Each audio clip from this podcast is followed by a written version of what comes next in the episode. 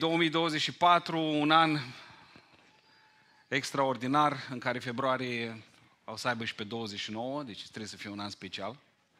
Amin, cineva a zis amin, poate nu ești născut chiar atunci. Um, și un an al binecuvântării, un an în care ne dorim foarte mult ca bunătatea lui Dumnezeu să se arate în familiile noastre, nu-i așa?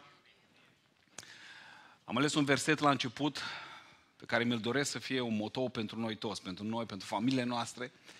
Și se găsește în 2 Corinteni, în capitolul 5, spune așa, căci dacă este cineva în Hristos, este o făptură, spuneți voi.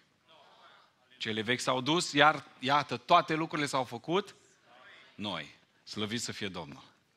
Ăsta este motoul anului 2024 pentru noi și mă bucur că suntem aici în prima zi. Vreau să te felicit, înseamnă că ai început anul pozitiv bine. Știu că la început de an toți ne facem rezoluții noi uh, și una dintre rezoluțiile importante în creștinism este să merg la biserică duminică de duminică. Ai reușit, ai început, să dea Domnul să te țină, nu? Sunt mulți, văd, că, care nu sunt aici, sunt plecați, dar sunt convins că ăștia sunt pe la părinți, uh, plecați pe la, prin stațiune, acum se întorc și uh, mâine începe școala, traficul, am înțeles că și ninsoarea, Dumnezeu să aibă milă de ieșeni, mai ales aia care stau în Valea Adâncă și în Bucium.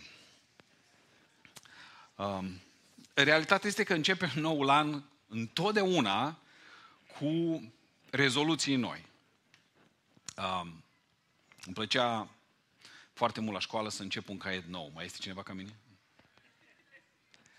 Deci, și scriam așa de frumos. Mă ținea două, trei pagini. Dar îl începeam și așa scriam de frumos și aveam foarte mare grijă. Era sentimentul ăla unic, încep un caiet nou. Dar oare de ce nu reușeam să scriu frumos până la capăt? De ce începem toți anul cu decizii noi? Citirea Bibliei. A, ne băgăm și noi pe plan acolo, citim Biblia. Post, rugăciune, dărnicie, calm în familie, nu mai strig la copii, nu? Și ne ține până în februarie, ca pe mine caietul nou, câteva pagini. Oare de ce se întâmplă treaba asta? Și sunt convins că la începutul fiecărui an, orice om vrea să fie mai bun. Orice om vrea să-și depășească condiția, vrea să facă lucruri pe care poate nu le-a făcut anul trecut. Mulți își permit să mănânce ce nu trebuie, să bea ce e nepotrivit, tocmai la gândul că vine ianuarie și revin la normal. Am văzut undeva un afiș, să înceapă dietele. Pe la sfârșitul lui ianuarie, cred că e să terminăm cu dietele, nu? Um, sălile de fitness sunt pline acum. Se bat acolo care să tragă mai tare, te, te și umflă râsul când intri, că îi vezi după cum trag, că n-au nicio treabă. Vin și atunci vor să recupereze un an de zile întreg. Știi foarte bine că în două zile o să fie la pat, terminați. Oamenii, realitatea este că oamenii vor să fie mai buni și trebuie să ne dăm seama că majorității le lipsește motivația corectă.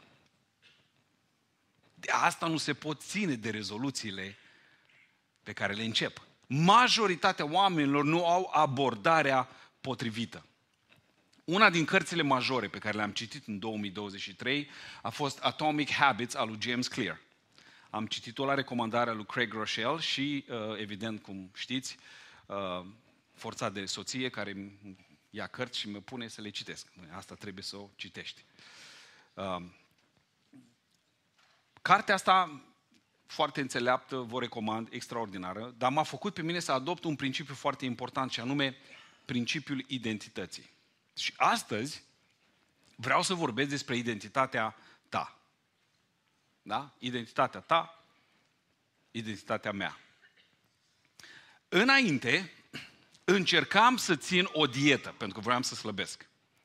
Mă ținea până la prima masă în familie, când aveam o aniversare, ceva, mă ținea până venea tortul. Când venea tortul, gata, se termina cu dieta.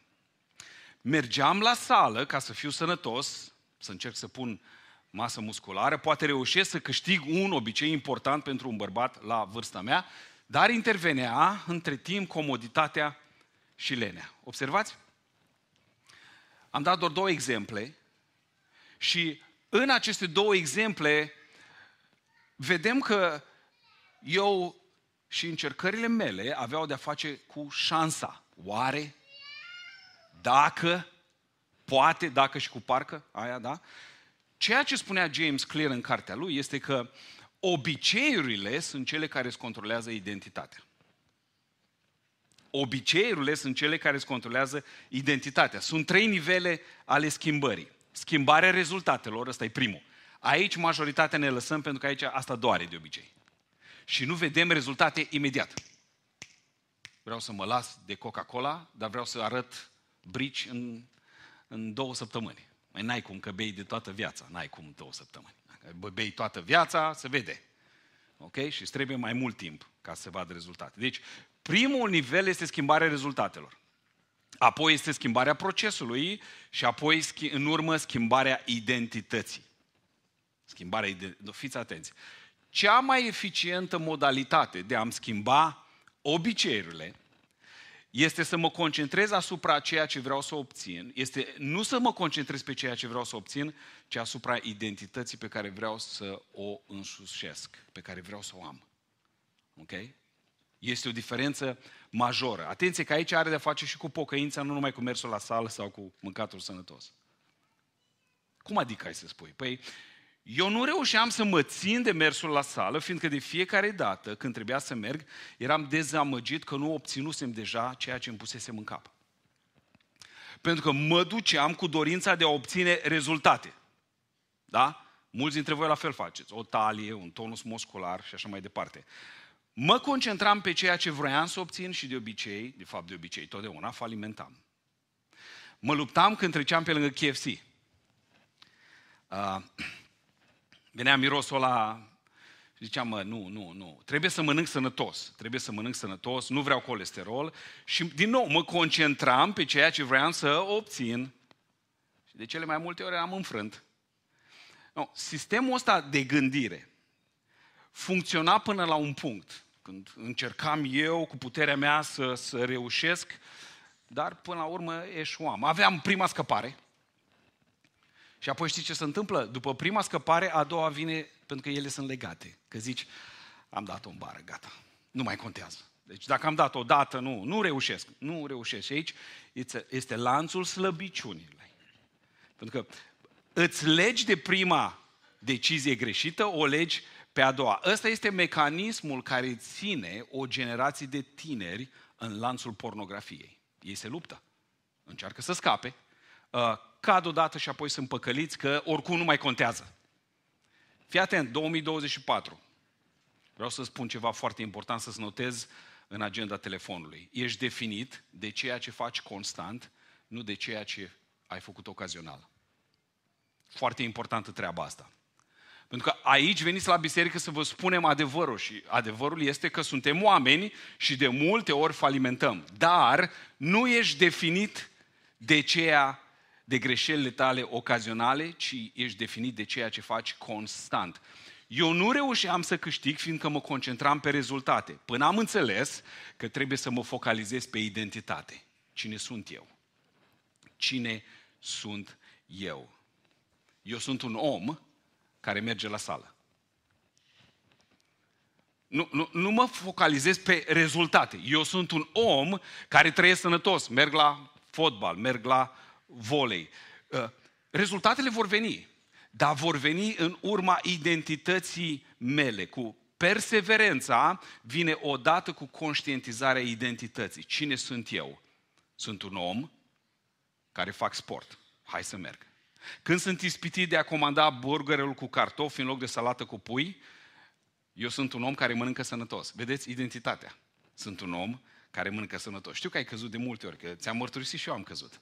Dar fii atent, când începi să schimbi felul de a privi lucrurile, deja, deja ești câștigător.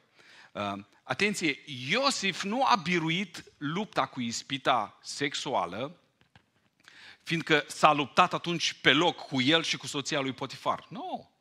Nu, lupta era câștigată dinainte. Pentru că Iosif știa cine este el și înțelegem asta uitându-ne la replica lui. El spune, stăpânul mi-a încredințat totul. Eu am totul pe mâini în casa stăpânului meu. Cum să fac lucrul acesta? Să mă ating de nevastă sa. Cum? N-am cum. De ce? Identitatea mea. eu sunt copilul lui Dumnezeu. Și a fugit în pielea goală. Cred din toată inima că mulți de aici, dacă reușesc să se înțeleagă identitatea, vor ajunge să câștige și să biruiască cu luptele vieții. De ce nu te poți ține de planul biblic? Fiindcă încerci. Încerci să te ții de planul biblic. Și vine ianuarie, februarie, când ai intrat în Levitic, deja gata, ți s-au muiat picioarele până la Deuteronom, ai harcea parce ai făcut-o. Da? Pentru că atunci când ai, ai ratat trei zile, ți-ai zis, nu, nu sunt rezultate. Nu mai are sens. Lasă că nu trebuie să citesc cu ceilalți, citesc de unul singur. Hm, vreau să întreb, cum merge cititul de unul singur? Nu e așa că nu prea merge? Hm, cam așa e. Cam așa e. Pentru că, pentru că te concentrezi pe rezultate. Trebuie să fiu, trebuie să fiu constant, trebuie să... Dragul meu, nu poți să fii constant ca unul care citește Biblia de 20 de ani în fiecare zi, da? Ăsta este un obicei pe care ți-l clădești pe baza nu a rezultatelor, ci a identității. Eu sunt un om care citește Biblia. Cuvântul lui Dumnezeu este hrana mea spirituală. Eu sunt un om ce am nevoie de adevărurile scripturale. În momentul când am un lapsus de ăsta, când mi s-a dat peste cap programul, să nu spună nimeni de aici că nu are timp, că toți avem 24 de ore. Și a, nu știu cum se face. Că ăia care nici copii n-au, nici nu știu ce geoburi, ăștia n-au timp niciodată. Timpul ne-l facem și dacă ne-l prioritizăm. Dar să spunem că într-o zi, două, trei, n-ai timp. În momentul când te lovește Duhul peste cap, pam, nu spui, oh, da, n-am, no, am ratat, nu mai are sens. Nu, spui, eu sunt copil de Dumnezeu, eu am nevoie de cuvântul Lui. Continui să citesc cuvântul lui Dumnezeu. Biruința este dată de ceea ce sunt, de identitatea mea. De identitatea mea. De ce nu te rogi regulat? Fiindcă nu reușești să fii constant. Te uiți numai la rezultate. Apoi m-am rugat și nu s-a întâmplat nimic. Sau uh, eu m-am rugat o săptămână, dar apoi au venit, știi cum e, dimineața, mă trezesc, duc copiii, trafic și așa mai departe. Uh, și trece o zi, două și apoi te lași. Zici, zici a, pot să mă rog oricând și oriunde. Lasă că găsesc eu timp. Hm, vreau să te întreb, cum merge rugăciunea ta? Merge bine? Sau o lași pe, parte, o lași pe ziua cealaltă, o lași pe săptămâna cealaltă și zici, bă, o, o, o să funcționeze, o să funcționeze, o să funcționeze. Dacă încerci să te rogi de unul singur, uitându-te numai la rezultate, nu vei reuși niciodată. Dar dacă te vei ruga gândindu-te cine ești tu, atunci vei avea reușită. Vei înțelege că rugăciunea este un stil de, vi- de viață. Rugăciunea este uh, o stare, nu este un eveniment, ci este o stare pe care o are creștinul. O stare de rugăciune. Eu sunt un copil al lui Dumnezeu care se roagă. Am nevoie de Dumnezeu să mă trezesc din somn. Să ajung la servici, la școală, să reușesc acolo. Să fiu azi aici, am nevoie de Dumnezeu. Am nevoie de El, prin urmare mă rog necurmat. Eu sunt un om ce se roagă. Sunt un copil de Dumnezeu și starea de vorbă cu El este rugăciunea mea. nu e așa? Ne uităm în Vechiul Testament la oamenii mari rugăciunii, ne uităm în special la Daniel.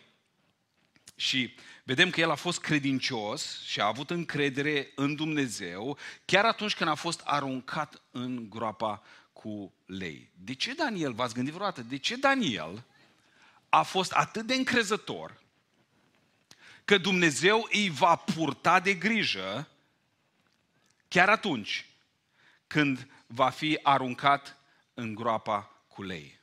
Bă, răspunsul este că el nu a învățat să aibă încredere acolo în groapa cu lei. Majoritatea dintre noi încercăm să învățăm în mijlocul crizei să avem încredere în Dumnezeu. Nu acolo. Nu acolo dobândești credința, încredere.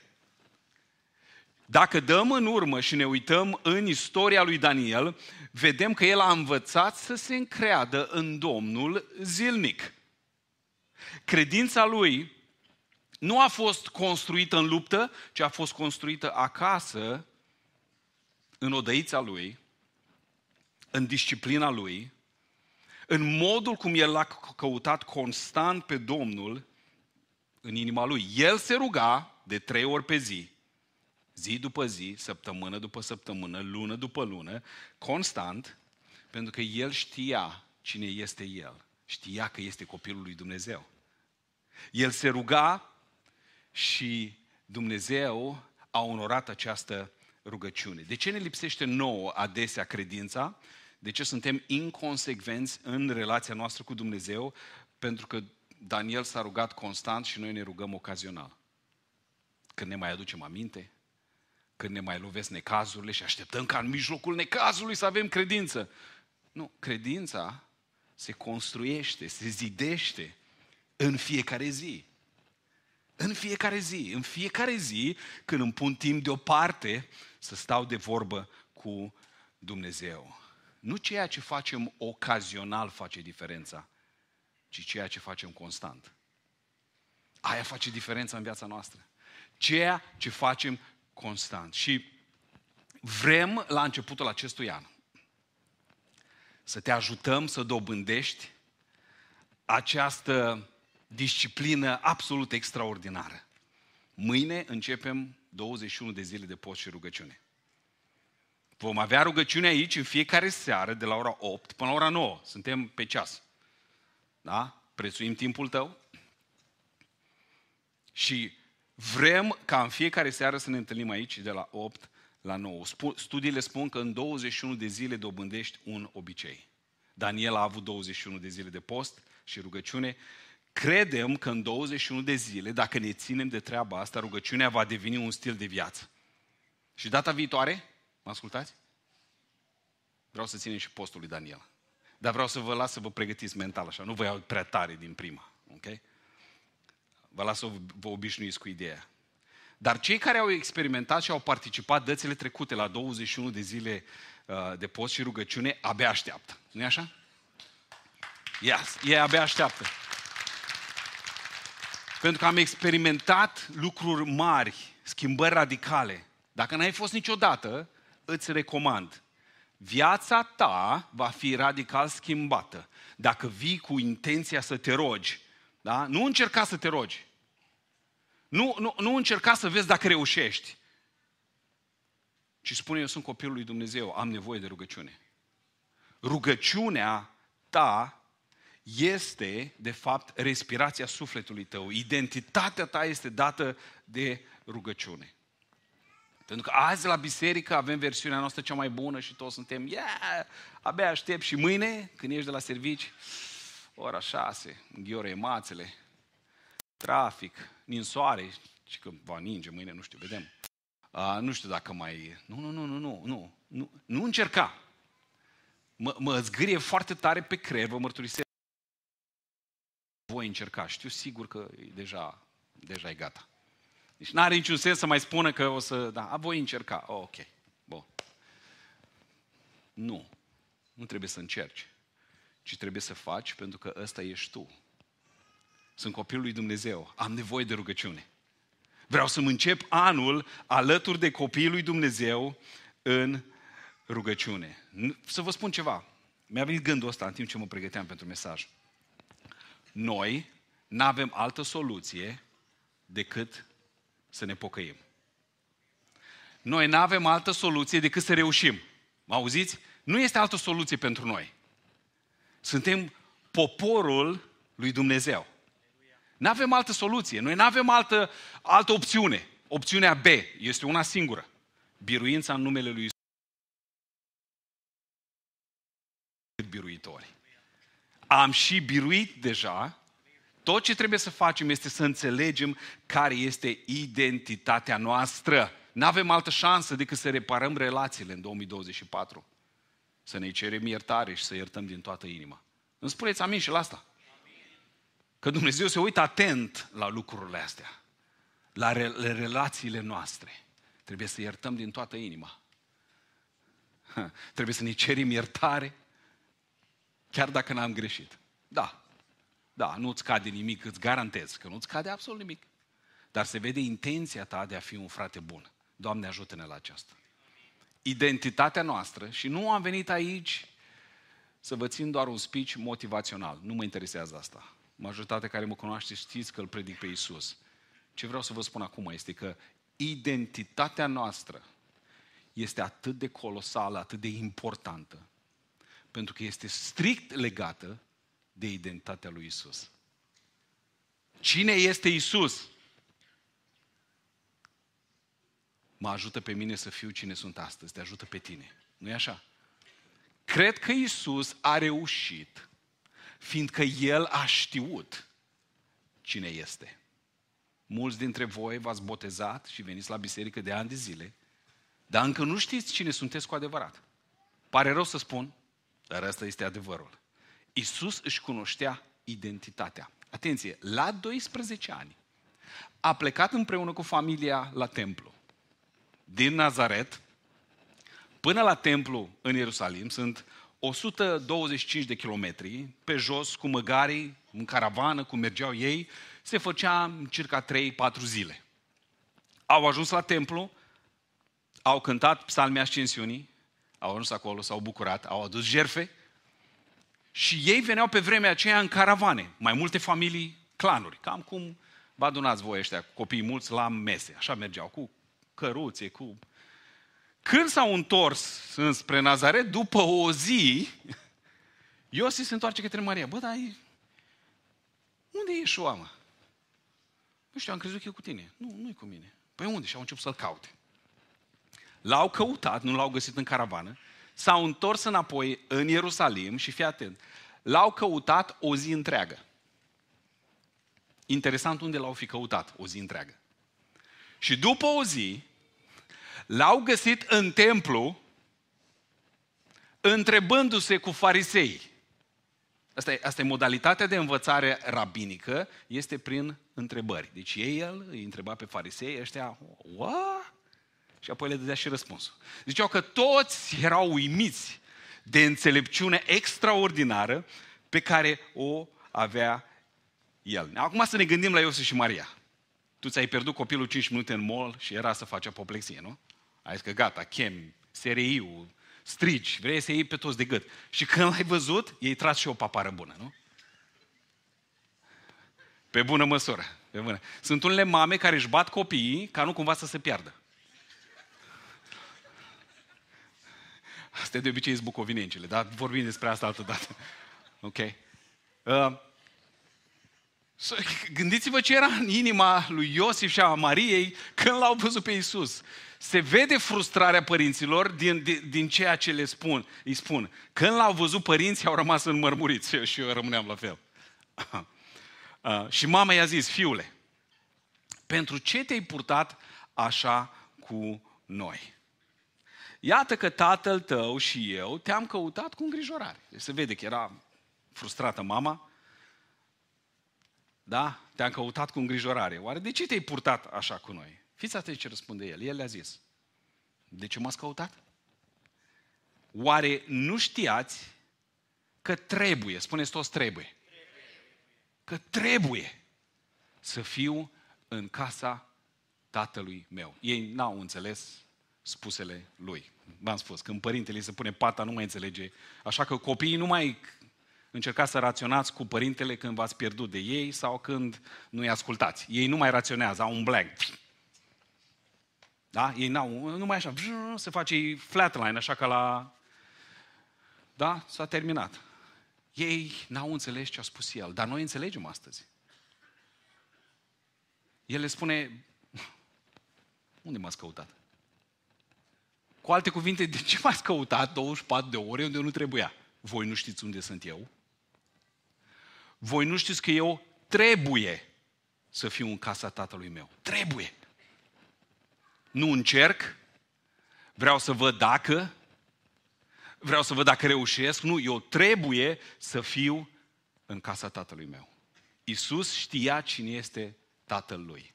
Al cui este el. Tu știi, tu știi a cui ești? De mici ni se pune întrebarea asta, mă, tu al cui ești? Nu? Că vrea să te lege, să-ți dea o identitate. Și astăzi va trebui să răspunzi la întrebarea cine ești tu? Pentru că, atenție, răspunsul la această întrebare garantează dacă tu în anul 2024 reușești să-ți faci tot ce ți-ai propus, să devii versiunea ta cea mai bună, să, să, să, să, să poți să faci ceea ce n-ai făcut până în 2024, ceea ce te-a chinuit în 2023, se va rezolva până la urmă în 2024 dacă tu știi să răspunzi la această întrebare. Cine ești tu?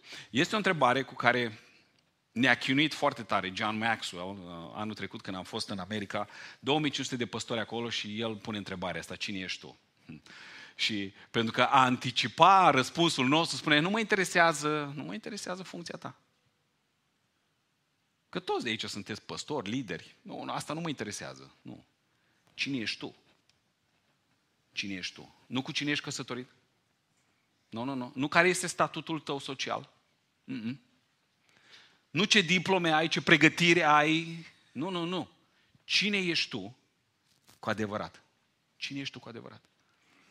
Vedeți, cred că toată viața omul caută răspunsul la această întrebare. Cine sunt eu? Eminescu spunea, oamenii se împart în două. Unii care caută și nu găsesc și unii care găsesc și nu sunt mulțumiți. Și este o realitate. Ne uităm în jur, oamenii nu sunt mulțumiți. Omul de când, de când se naște, el caută răspunsul la această întrebare. Vedeți, căutarea asta este adânc în ADN-ul nostru. Oamenii care s-au oprit din căutare, ori au nebunit, ori și-au pus capăt zilelor. Non-stop oamenii caută fericirea, împlinirea, sensul, de fapt, ceea ce spuneam mai înainte, caută identitatea lor. Cei care folosesc substanțe uh, sau alcool să se simtă bine, de fapt ei vor să scape de aceste întrebări chinuitoare. Cine sunt eu cu adevărat? Și toți încearcă să afle răspunsul la două întrebări majore. Primul, de unde vin? Și al doilea, unde mă duc? Foarte simplu. Toată lumea asta întreabă, de unde vin? și unde mă duc? Um, Ateismul, filozofia existențialistă spune, well, vii de nicăieri. Și unde mă duc? Te duci nicăieri. Uf, gata, mi-au rezolvat toate problemele. Deja mă simt mai bine, voi nu? Ce mă simt extraordinar. Deci vin de nicăieri și plec nicăieri. Înseamnă că tot ce trăiesc eu pe pământul ăsta este nimic.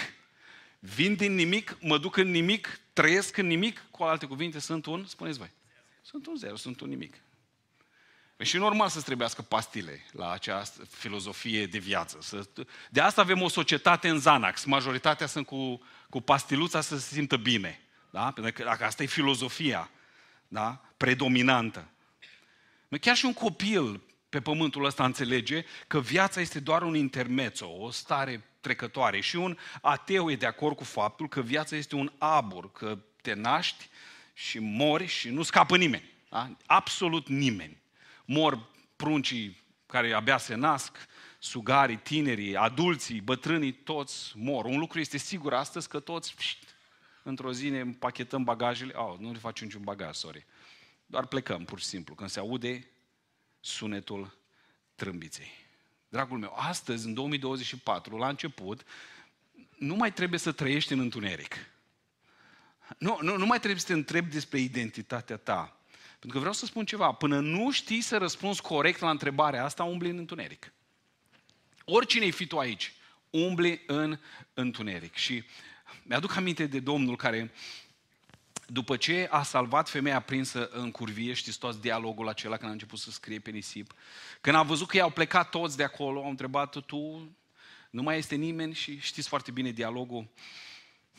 La un moment dat, când oamenii se adună în jurul lui, ca să audă din gura lui concluzia tot ceea ce s-a întâmplat, el spune, eu sunt lumina lumii.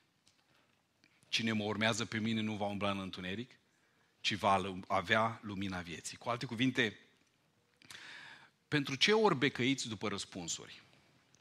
Eu sunt răspunsul. Asta le spune Isus contemporanilor lui.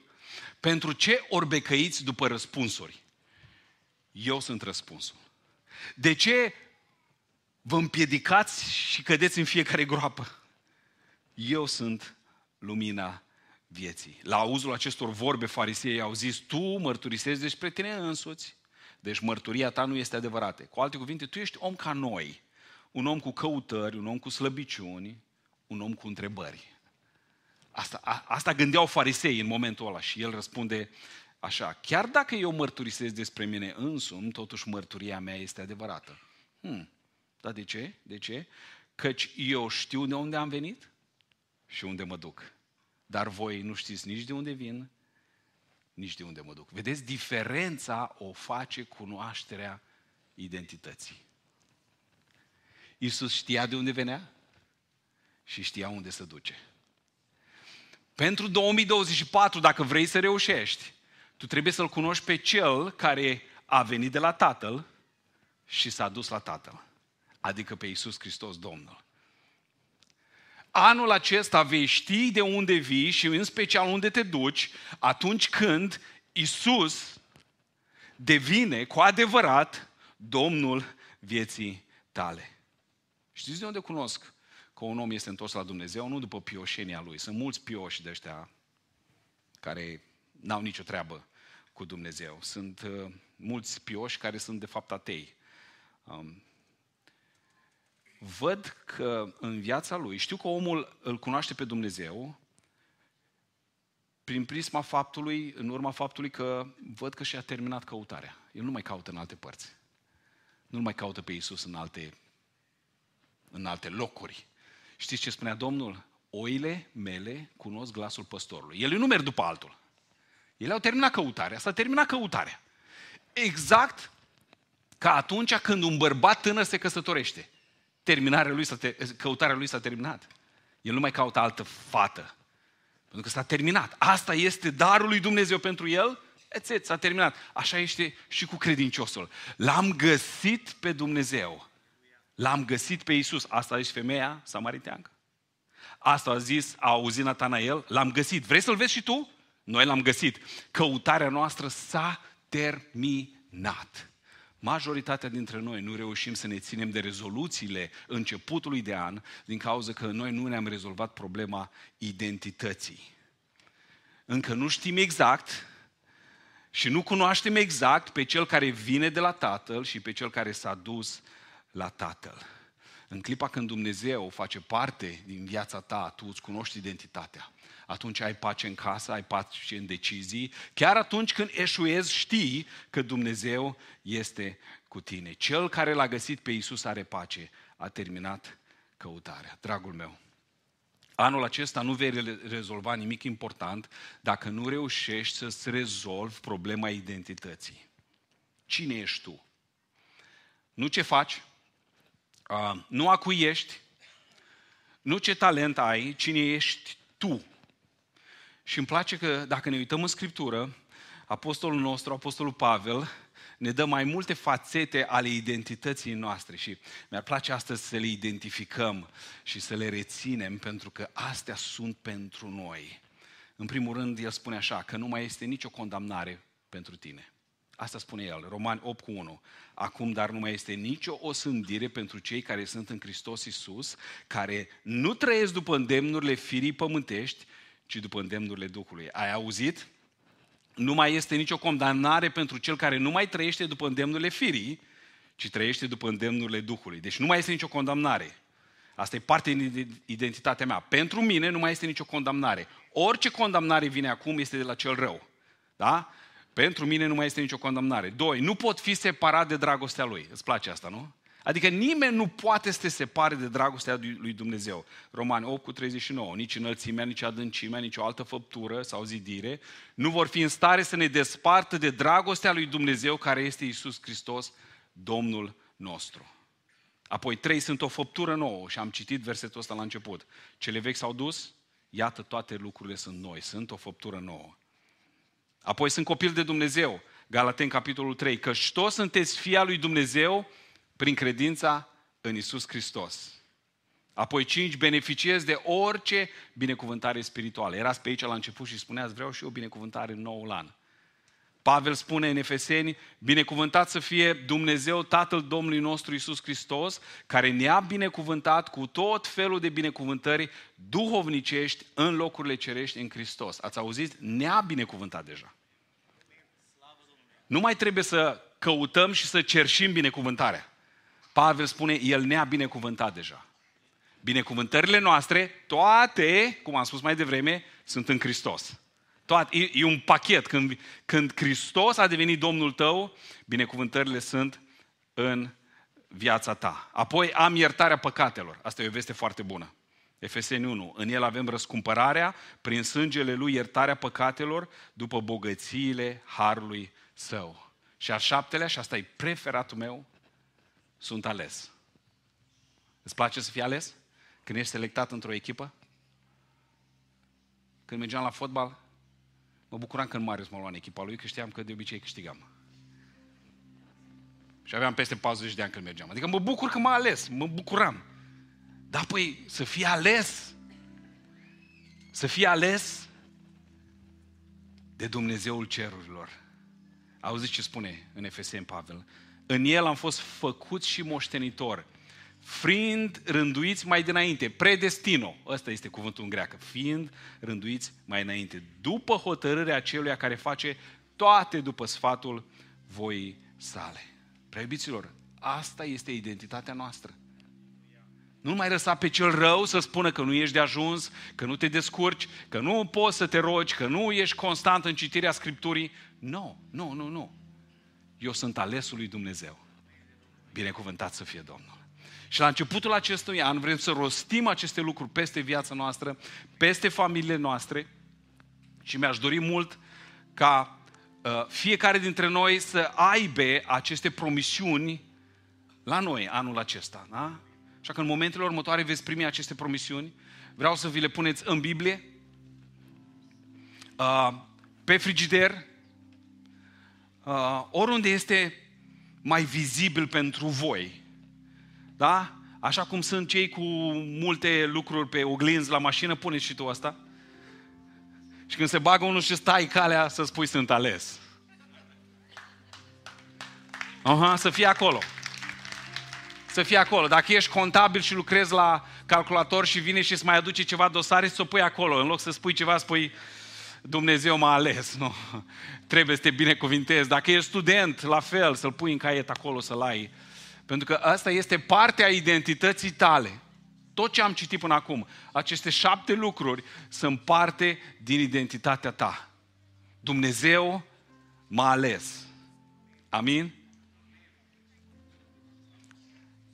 aceste promisiuni care ne afirmă, de fapt, identitatea noastră, vreau să le faceți cât mai vizibile. Pentru că în 2024, sunteți atenți la mine? În 2024 nu ne mai strofocăm, nu mai încercăm doar. Nu, voi încerca să... Nu, nu, nu. În 2024 reușim pentru că asta este parte din identitatea noastră.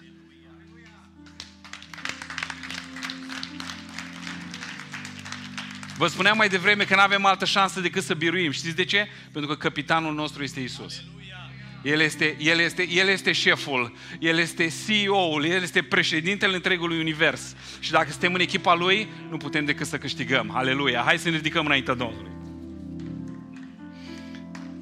Anul acesta nu, mai, nu ne mai strofocăm, ci anul acesta reușim. Anul acesta este anul biruinței, anul în care Dumnezeu ne binecuvintează, anul în care reușim să facem tot ce ne propunem, pentru că asta este parte din ADN-ul nostru, din identitatea noastră. Și în momentele următoare, cu capul plecat, cu ochii închiși, vreau să rostesc binecuvântarea Domnului peste, peste voi, peste, peste, peste tine, peste familia ta în anul 2024. Bunul Dumnezeu să-ți dea ce-ți dorește inima pentru că tu ești condus de Duhul lui Dumnezeu. Și Apostolul Ioan spune că este, este bine și avem curaj să venim înaintea Lui să-i cerem, pentru că ceea ce cerem este după voia Lui. Anul acesta, Doamne Iisuse, ajută-ne pe fiecare să fim perseverenți în rugăciune. Să fim conștiincioși cu postul. Anul acesta, Domne Iisuse, rostim binecuvântare și te rugăm să ne ajut să fim constanți în citirea Scripturii, perseverenți în facerea de bine, credincioși cu zeciuielile noastre, gata oricând să ne deschidem inima și buzunarul pentru cel flămând. Anul acesta, Doamne, Tu să ne dai înțelepciunea și lumina să înțelegem cine suntem. Suntem mai tăi. Suntem mai tăi. Nu mai este nici o condamnare pentru noi. Nimeni nu ne poate separa de dragostea ta. Suntem făpturi noi. Suntem copii de Dumnezeu. Beneficiem de orice binecuvântare spirituală. În sângele lui Isus avem iertarea păcatelor. Suntem aleși. Da, Doamne, suntem aleși dinainte de întemerea timpurilor, Doamne. Pe când eram niște prunci în pântecele mamei noastre, Tu ne-ai ales, Doamne, ne-ai ales să fim ai Tăi și numele nostru este scris în Cartea Vieții. Îți mulțumim pentru aceasta. Punem numele Tău peste familiile noastre, peste copiii noștri, punem numele Tău peste biserica Ta. Doamne, Tu ești Domnul nostru și îți mulțumim că ne-ai ales. Îți mulțumim că ai venit de la Tatăl ca să mergi din nou la Tatăl și acum să mijlocești pentru noi.